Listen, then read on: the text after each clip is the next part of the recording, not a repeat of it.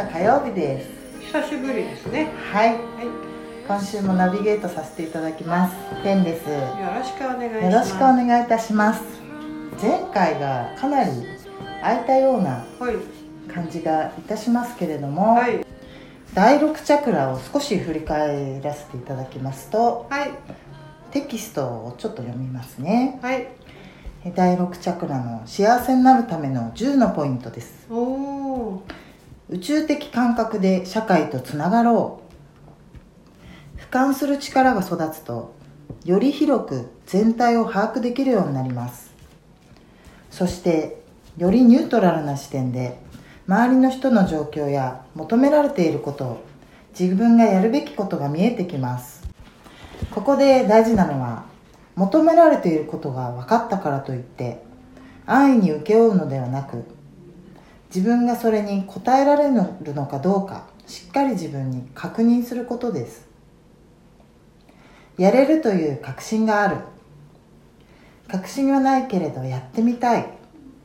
それはできない。そもそもやりたくない。そんな風に全体に飲まれることなく自分の存在を丁寧に組み込んでいくことで結果的に良い方向にエネルギーは進んでいきます。気持ちの良いエネルギーはコミュニケーションをも円滑にし視点が広がった分だけ社会とのつながりも広がっていきます。というところが幸せになるための10のポイントで書いてあるんですけれども、はい。まあ、視点があの広がって、うん。俯瞰する目が育ってきて、うん。ニュートラルに自分のことも見えてはいで自分がやるべきことが見えてくる。そして見えている自分のええこういうことがやるのかなって見えているところでも、うん。何か求められていることを安易に受け負うのではなく、うん。しっかり自分に確認するっていうことなんですよね。はうん。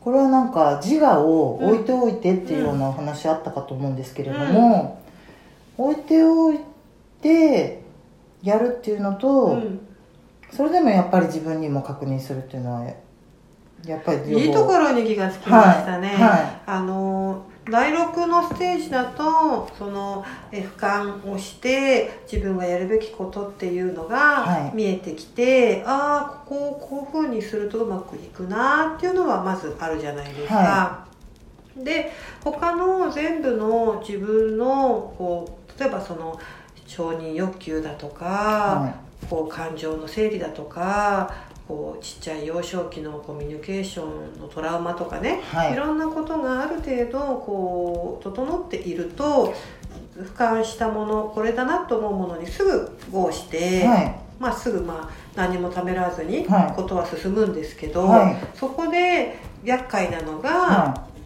なんかこう不安があこれだなと思っても、はい。そこに急に不安が押し寄せてきたりとか、はなんかそんなこんなの本当はやりたくないもっとこっちやりたいとかさ、うん。そういう自分のそのいわゆる自我はい。の強さが出てきたりとかしいて、はい。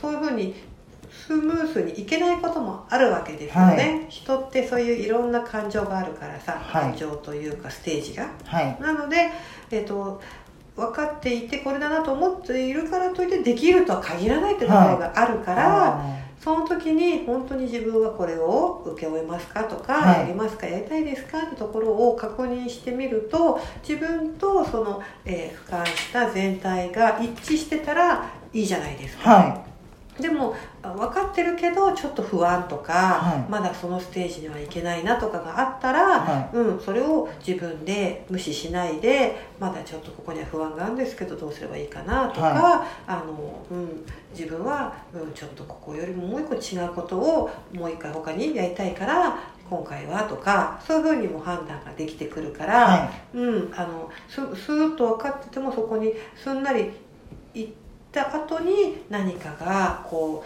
う、うん、後々起こってくるよりはこうやってピースになる場合は、はうん、一旦その自分がピースになることを見直すのも大事な作業だよいっていう。ピースになることをその形でいいかとかを見直すってことですそうです自分にもう一回確認することで、はあの一致していく。それが本当にその作業はいらなくなってくるんですけど、いはい。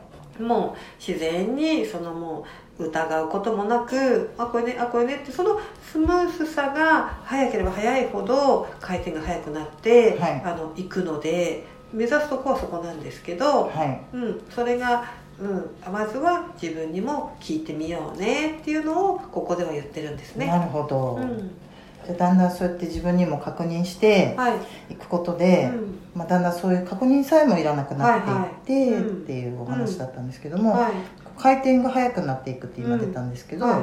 回転っていうのはなんかそういうエネルギーとかのことなんですかね、えっ、と時間のスピード？はい。時間に時間は一緒なんだけど24時間で時間に対してその自分が回せるエネルギー量かな。おおなるほど、うん。確かに滞ってる時はものすごく、ものすごくエネルギー使いますよね、うんうん消耗して考えたり不安定すっごい引っ張られるから、は自分の体力エネルギー精神力いろんなエネルギーがさそっちに時間食われて意外と現実化が遅かったりさ、いはい、うん、こなせる量って少なかったりするじゃないですか、はだけどその不安やその裏に引っ張るあの時間が少なけれいば、はスムースにこう容量こう効率がいいっていうの、いはい、うん、容量も良くなって効率も良くなってこう合理的になってっていうそれがいいってことじゃないけど、はあの自分が楽がいいよね。確かに。うん。疲れないですね、うん、疲れ知らず。だからその、うん。えーピースにだって形を変えてないんだからさ、はその形で、い。そこにいて振る舞ってればことが回ってくって最高じゃないですか。そうですね。うん、それだから疲れももちろん無理してないから、はい。うん、疲れにくいしむしろ元気になって、はい。くるくるくるくるねいい感じに循環が起こっていくよへね、えうん。でその自分の形を変えてないままでも、周りもそれでいいっていうか、うん。ちょうどぴったりっていうのはいいですね。そうそうそう。そういう、うん、何か本当にそういうハマる場所があるからさ、はそれを、うん、なんかこう信頼して、はい。うん、こう自分の形がしっかりするとちゃんとその外側にあ外側のピースもあったって気づけるからはそういうところを感じてほしいんだよい、ね。うん。そしたら自分の形がしっかりするとって今あったんですけども、やっぱ自分の形を認めたりとか、そういろいろやりながら、こう間違ってうん。大きくしすぎたり小さくしすぎたりでなそくこのぐらいうんこういう感じで、うんそれが自分でもいいなと思って、うん。周りもうん。それがいいなっていうのが、ちゃんとそれを自覚してうん。これだなってなっていくと、うん。楽だしスピードも速いと。そうそうそう。最高ですね。うん、やっぱりねこうてんちゃんの前回の宣言じゃないですけど、はい。自分を小さくしないで大きくもっともっとこんなもんじゃないぜっていう自分っていうパターンもあるんだけど、はい。あの自分ができるできるぜって思ってたけど意外とできないんだなって、はいほらね少し前のあの凡人はい。を認めるじゃないけれども、はい。そういう風なパターンもあるじゃない？はいありますよ。そうするとちょっとなんか認めたくなかったりさもっとできる自分がいいとか、はうん、なんかねこうちょっと頑張ってできることになる楽しさはあるんだけどなんかそれを無理くり形を否定してるのは苦しいしさ、い。はなんかそこら辺の兼ね合いがねこう見えてくるい、と、うん。うん、本当はその頑張りすぎずにこう認めてしまった方がその中で実はすごくね活かせる輝きがあるんだけどね、はい、そこら辺のバランスですよね。バランスですね、うん。まあ、じゃあここはあの遡って7からやってるので、はい。今第6なんですけれども、うんうんこういう俯瞰とか、うん。そういう形自分の形うを、ん。あのそのままに見ていくとかには、まあ第4とかの感情とか、うん。そういうのも関係してくるかと思うので、うん。またやっていくんですけれども、第6からうん。今度第5チャクラに入らせていただこうと思います、はい。第5チャクラはですね、うん。第6が女性でいうと、うん。35歳から42歳前後だったんですよね、それが第5チャクラになりますと、第5チャクラというのはまず意思表現とうん。自分軸うん。というのがテーマになっていうん。て、喉首周辺うん。青色うん。そして年齢は女性ですと28から35歳前後といううん。ところなんですけれどうも、ん第6は42歳前後まであったんでちょっと前だなって感覚なんですけども、うん。私で言うと。うん。第5は結構28から35で結構前だなっていう印象をまず感じたんですけれどうも、ん。ここはあれですよね。意思表現と自分軸なので何ですかね。そういう作っていくところですかね自分を。うん。表現だよね。表現ですか。喉を使ってはい自分を、えー伝える、はい、うん、意思を伝えるとか、はい。うん、あの28歳ぐらいってちょっと社会にも慣れてきて、はい。なんかこう自分のあの好き嫌いとかもはい。分かってきたり、恋愛観だとか、うん。仕事観とかも最初だんだん見えてくる頃じゃないですか、はなんかそこから35ぐらいまでの間にちゃんと自分の意思を、うん、表現できるはい何か術とかを持ってる人はすんなりいくけどこの辺りで自分発信とかをちゃんとこうする機会がなかった人ってあのちょっともごもごいうん。大人になって大人というかね40代になってももう50代になってももごもごはうん、しちゃっていて年取ってからそういうのを言うのでちょっと、まあ、20代ならさまださ勢いで。いはい。でもねだんだんこう怖くなってくるじゃないですか。だんだんというか私はここは結構得意ではなくて、はい。もう若い時もやってない。しなんなら小さい時もやってない、うん。やっとなんか最近とか、うん。やっとやるようになってきたようなぐらいやってきてない感じがするので、うん。すごいポイントだなと、ね、私練習をはいしたって言ってたじゃない、はい。うん、だからやっぱりこのぐらいまでにやっている人は例えば職場のプレゼンとか、はい。何かプロジェクト任されて、うん、こう自分がリーダーで発信するとか、うん、男の人だったらプロポーズを思い切ってするとか、プロポーズはしてました私。あでやってるじゃないですか。大事な時にはちゃんと意思表現してましたよ。それはやってましたけどプロジェクトはプロポーズしたんですか自分から、はいしましたそういう告白系はやってましたね。あああじゃあやってらっしゃる全くやってらっしゃらなかった得意不得意があるだけじゃないですか。あそうですか。はい。ちゃんとやじゃあやってないかもっていうのをは書き換えてください、あそうですか、うんやれる時はやってたっていうふうに解釈を変えてください。あ確かに。やれる時はやってましたはい、ね、それは、うん、全くやってないのとは違うからそこのね解釈がやってないってなると、そうか、うん、あのこの時の自分じゃかわいそうなので、あそうですか。はい、ちゃんと意思表示をする時はできてたように書き換えてあげると、はちょっとまた変わりますよ。ああ確かに。それはちょっと書き換わりましたね、はい、いやプロポーズって一番勇気いるの、できないよ。告白系はしてましたってこれ一番。ハードル高い子聞いてる人みんなもう絶対大爆笑して もうてんちゃんのカウンセリングですかって感じですこれどっちかってそういう方はグイグイやって でプロジェクト的ななんか人前で発表みたいな、うん。そういったことは避けてきたような感じがしたんではい。でもやれる時はやっていたっていうことが今、そうですよ、判明しましたね、うん、普通はね逆の方がドキドキするするんですからそうみたいですよね、うん。そうですか、はい。面白いですが、はい。えーちょっとテキストを読んでみますね、はい。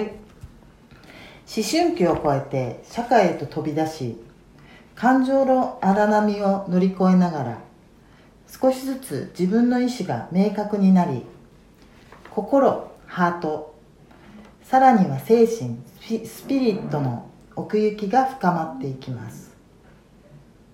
感情喜怒哀楽に揺さぶられることのない領域を深めていくことは自分自身の核を作ることでありその発達には第一チャクラのグラウンド作り第三チャクラの内観力が大きく影響します。生まれた環境学校生活社会生活の中で積み重ねてきた経験や知識を土台に自分という固有の存在にフォーカスを当てしっかりとした軸を立てていきましょう。はい。うというここが第5チャクラのはい。テキストですが、はい。えー、っとこのいろんな感情の波をうん。乗り越えながら少しずつ自分の意志が明確になっていっうん。てハートスピリットの奥行きが深まっていく。うん。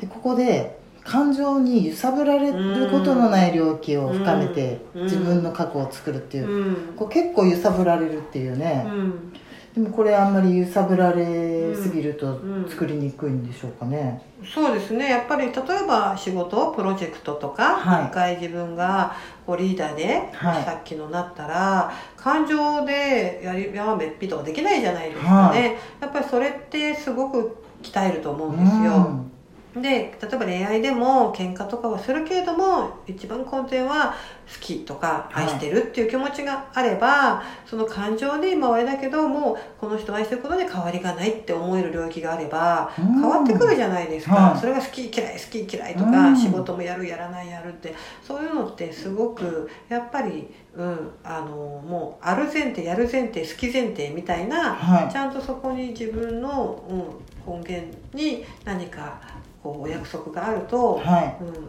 変わってくるよっていう話でしたいね。えー今のいいですね。いいですか？やる前提ある前提好き前提はい。それにお約束っていうのはやっぱ自分とそれを約束して誓ってるっていうそうなんです。だから私よくてんちゃんが、はい。あのね、パパと仲が良くていいねって言ってくれるけど、私はもう好き前提にしてるんですよ。はこれは好きかどうかっていうのは疑わないんですいよももう好き前提で、はであのなぜなら結婚した時点で結婚生活を何十年するのに嫌いだと楽しくないじゃないですか、はで離婚するのがあるならば選択選択肢がね、はい。うん、それはそれであのそういう、うん、チョイスですから全然構わないんですけど、はい。今のところ自分は離婚っていうチョイスがない場合は、は離婚しないなら結婚し続けてるわけじゃないですか、はまあ70でも80でも。い。はってことはずっと好きでいた方がいいじゃないですか。いいいですね。